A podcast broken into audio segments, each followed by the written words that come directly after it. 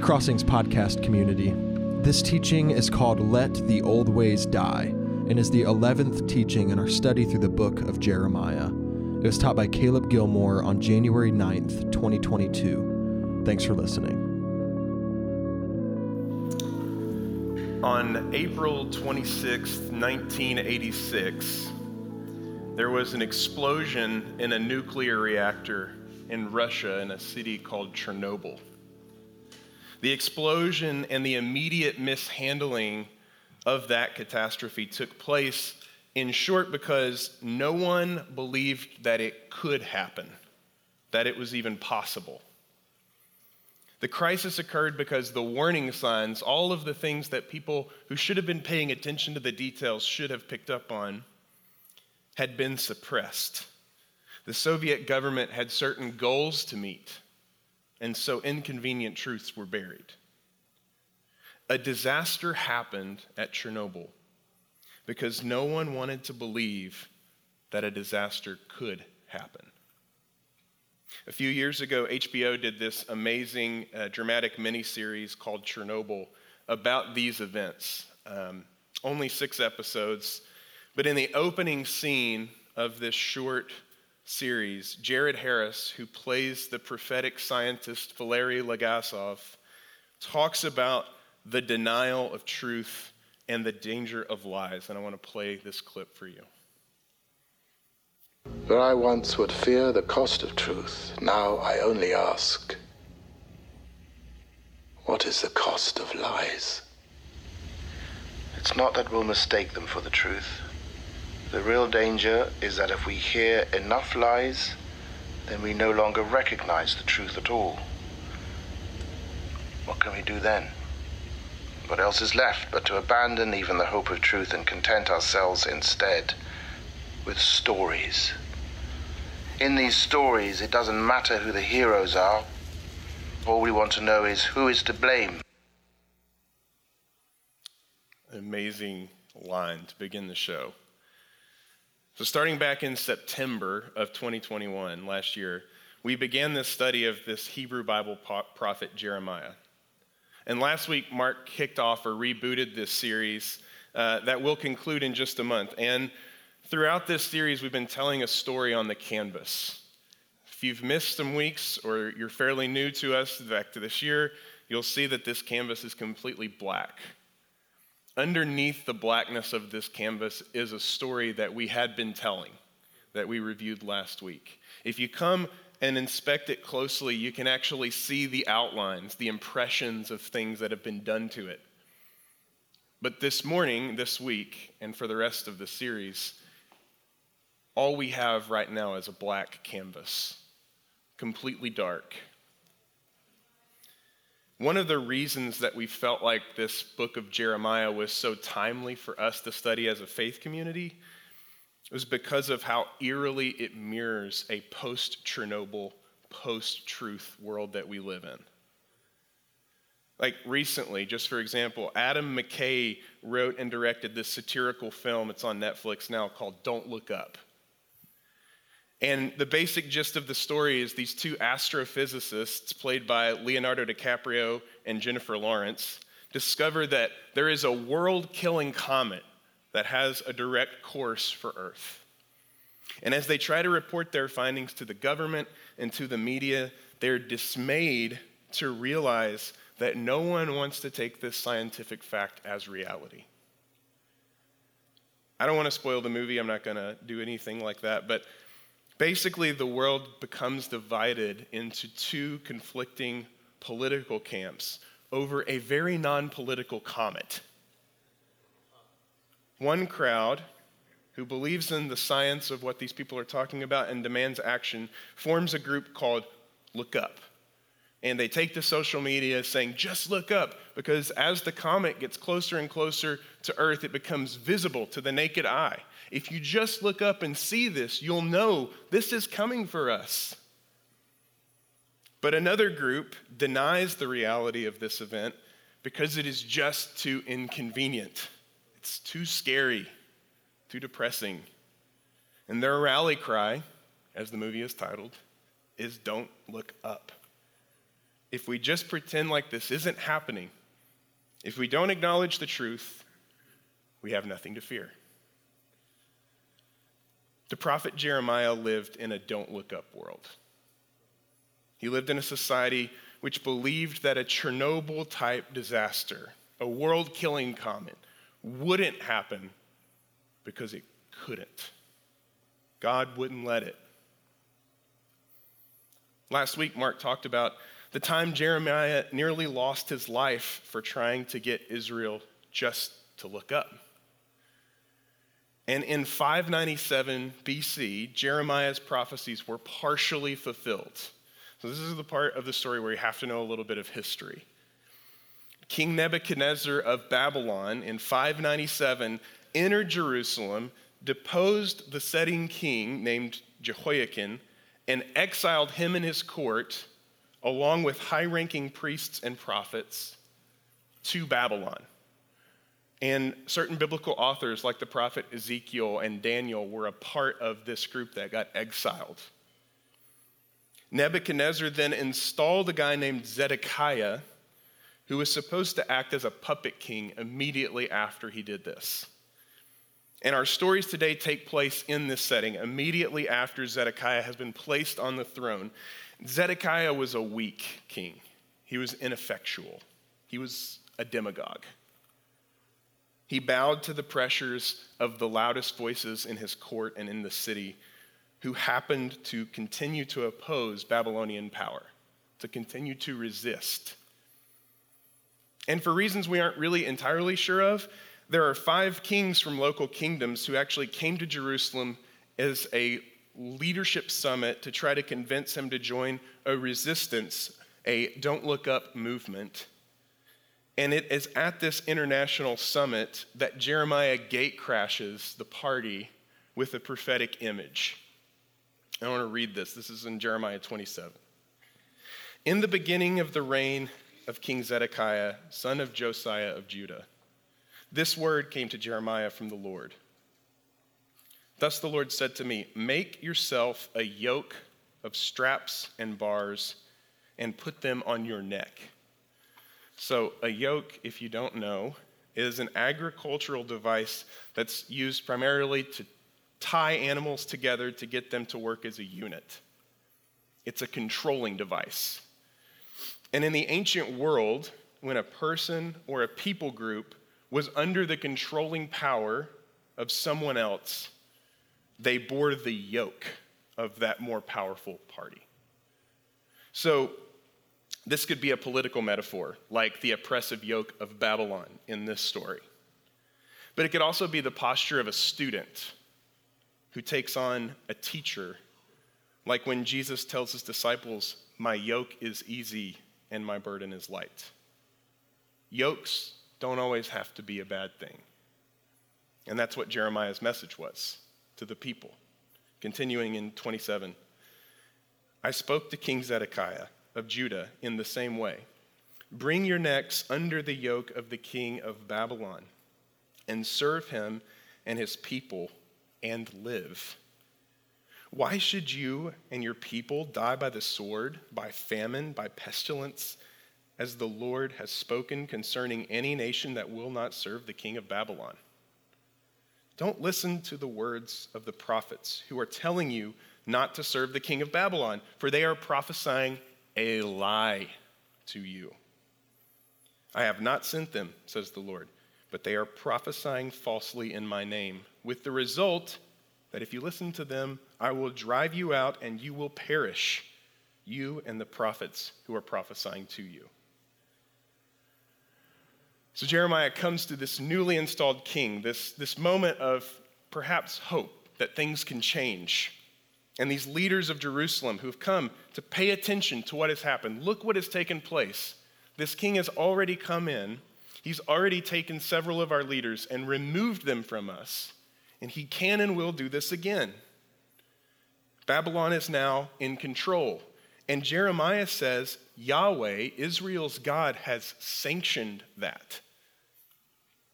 Anyone saying otherwise is telling lies. But a prophet for the Don't Look Up party has other ideas. Jeremiah now tells a story about a guy named Hananiah.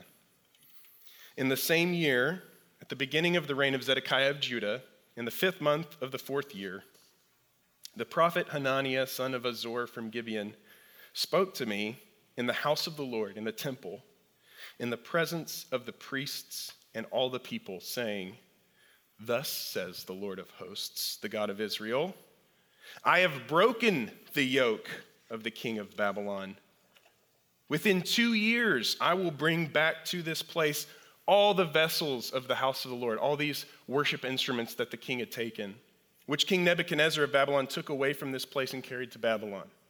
I will also bring back to this place King Jeconiah, an, another name for Jehoiakim, the son of Jehoiakim of Judah, and all the exiles from Judah who went to Babylon, says the Lord. For I will break the yoke of the king of Babylon. Those are two very different messages. And to this, in the presence of Jeremiah, when he speaks this, Jeremiah literally says, Amen. May it be so. But he says, it's not going to happen. And you'll know this is a false prophecy. You'll know that this guy is telling you a lie when the opposite takes place. Hananiah responds, Jeremiah telling the story. Then the prophet Hananiah took the yoke from the neck of the prophet Jeremiah and broke it. And this is the answer to this rebellious act when Yahweh replies. He tells Jeremiah, Go tell Hananiah, thus says the Lord. You have broken wooden bars only to forge iron bars in place of them. And the point is, if Israel would just be willing to take its medicine for all the bad choices it had made, accept the Babylonian yoke for a limited amount of time, things could eventually change. But if they refused to learn and listen, it would be much more difficult. An iron yoke instead of a wooden one. The story, not ironically, concludes with the notice that in that same year, in the seventh month, the prophet Hananiah died. So the rest of our passage uh, this morning is really revolving around uh, two or three chapters Jeremiah 29 1 through 31 1. And these passages essentially consist of a mailing correspondence between a group of people who had been taken into Babylon in 597, this group of exiles, and Jeremiah, who's still in Jerusalem. They are literally postcards to exiles, to people who feel as if they are refugees. And apparently, both in Jerusalem and in the exile, the don't look up and the look up parties are continuing to debate. And the main question for them is how long is this going to last? We accept that we are in exile, but how long is this going to continue? Jeremiah 29 contains the now famous but often pulled out of context answer to that question. He says, Thus says the Lord of hosts, the God of Israel, to all the exiles whom I have sent into exile from Jerusalem to Babylon build houses and live in them. Plant gardens and eat what they produce. Take wives and have sons and daughters. Take wives for your sons and give your daughters in marriage, that they may bear sons and daughters. Multiply there, do not decrease. But seek the welfare of the city where I have sent you into exile, and pray to the Lord on its behalf, for in its welfare you will find your welfare. Jeremiah's answer to this group of people who are asking him, How long? Is a pretty long time. This exile is going to go on for some time, so long that you should draw up plans for a house.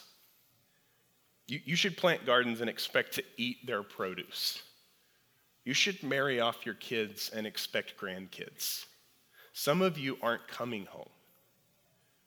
Don't resist Babylon. Seek its welfare. This Hebrew word, shalom, This word that's very important to our community, this notion of peace and wholeness and restoration. Seek your oppressors' shalom, for in their shalom you will be in a place of shalom yourself. Jeremiah goes on to say, Only when Babylon's 70 years are completed will I visit you. And I will fulfill to you my promise and bring you back to this place. For surely I know the plans I have for you, says the Lord. Plans for your welfare, shalom, and not for harm, to give you a future with hope. Then, when you call upon me and come and pray to me, I will hear you. When you search for me, you will find me. If you seek me with all your heart, I will let you find me, says the Lord and I will restore your fortunes and gather you from all the nations and all the places where I have driven you, says the Lord, and I will bring you back to the place from which I sent you into exile. So, this prophecy of Jeremiah is, is pretty famous. Even if you haven't read the whole book of Jeremiah, you may recognize certain lines from this. But this prophecy about 70 years, the, the Babylonian exile being 70 years long, becomes very famous in biblical literature. But it's not supposed to be a precise date. That's not the purpose. Jeremiah isn't putting a pin on a calendar somewhere. It's rooted in this symbolic number, seven, which is the number of days that it took to create the world, this number of perfection, times a factor of 10. So, in other words, this this 70 years, Jeremiah is saying, only when this exile experience has fully and completely done its work on you, that's when you'll be free to go back. Not a moment sooner. Only when the exile has fully entered into your DNA, that you understand what it means, will you be the kind of person who can go back. And every time I read this passage, I can't help but wonder if I'm appropriately overwhelmed by the radical nature of this message. The idea that being in exile in your own generation is to your benefit, for your shalom, and not a harmful thing is actually a very difficult pill to swallow, as I'm sure that many of you know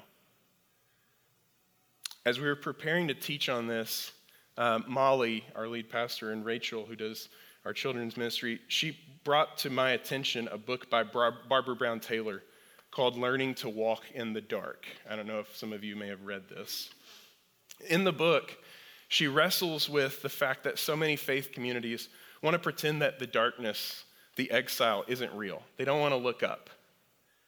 She talks about how using a certain kind of language that only embraces the light or the lighter side of faith uh, can result in a kind of spirituality that deals with darkness by denying its existence or at least depriving it of any meaningful attention. Uh, I want to read a bit of what she says here because I think it's pretty powerful. She calls this kind of spirituality a full solar spirituality, since it focuses on staying in the light of God around the clock, both absorbing and reflecting the sunny side of faith. She says you can usually recognize a full solar church by its emphasis on the benefits of faith, which include a sure sense of God's presence, certainty of belief, divine guidance in all things, and reliable answers to prayer.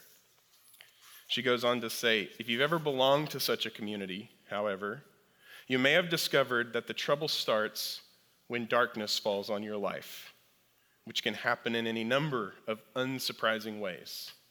You lose your job, your marriage falls apart, your child acts out in some attention getting way, you pray hard for something that does not happen, you begin to doubt some of the things you've been taught about what the Bible says. And the first time you speak of these things in a full solar church, you can usually get a hearing.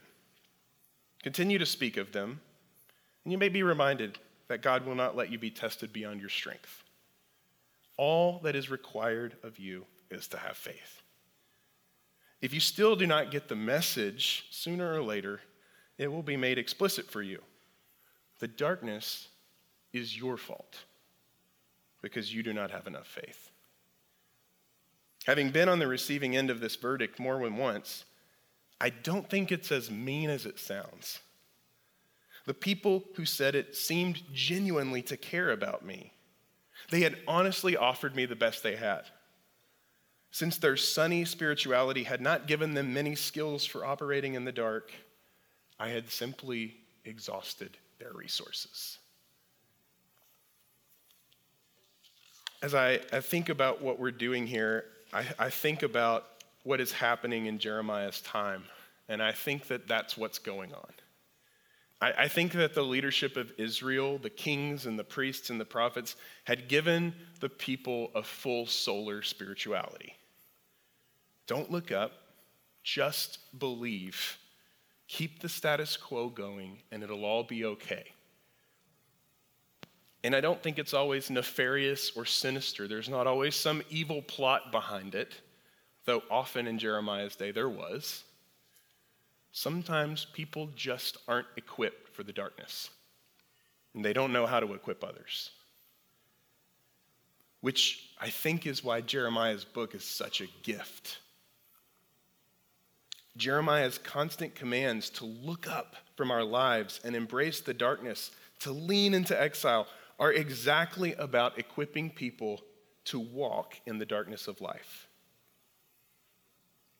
But we must look up.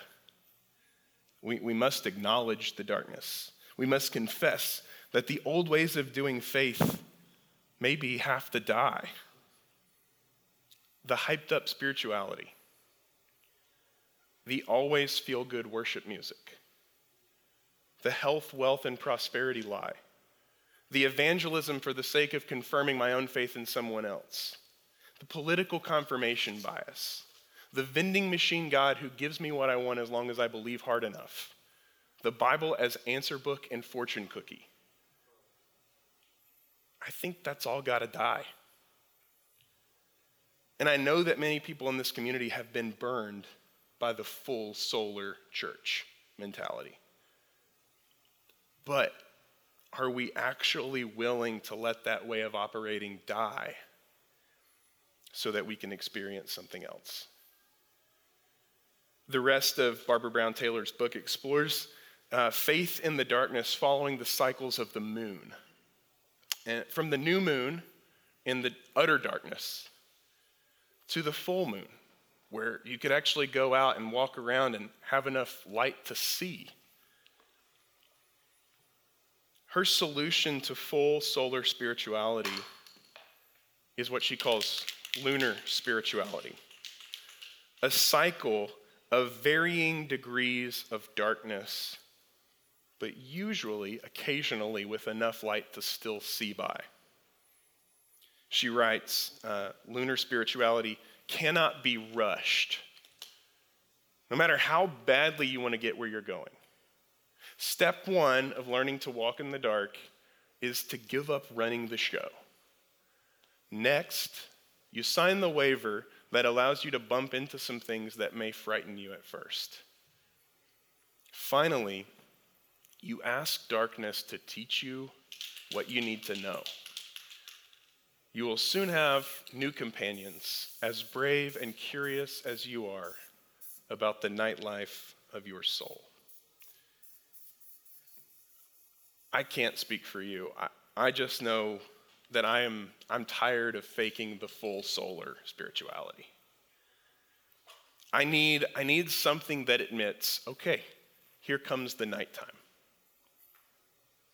The invitation of Jeremiah in this book that we are studying together is an invitation that the exile, the darkness, the refugee of the soul have so much to teach us about our dependence on ourselves, about our dependence on false ideas about who God is, about our ability to even pull ourselves up by our own bootstraps.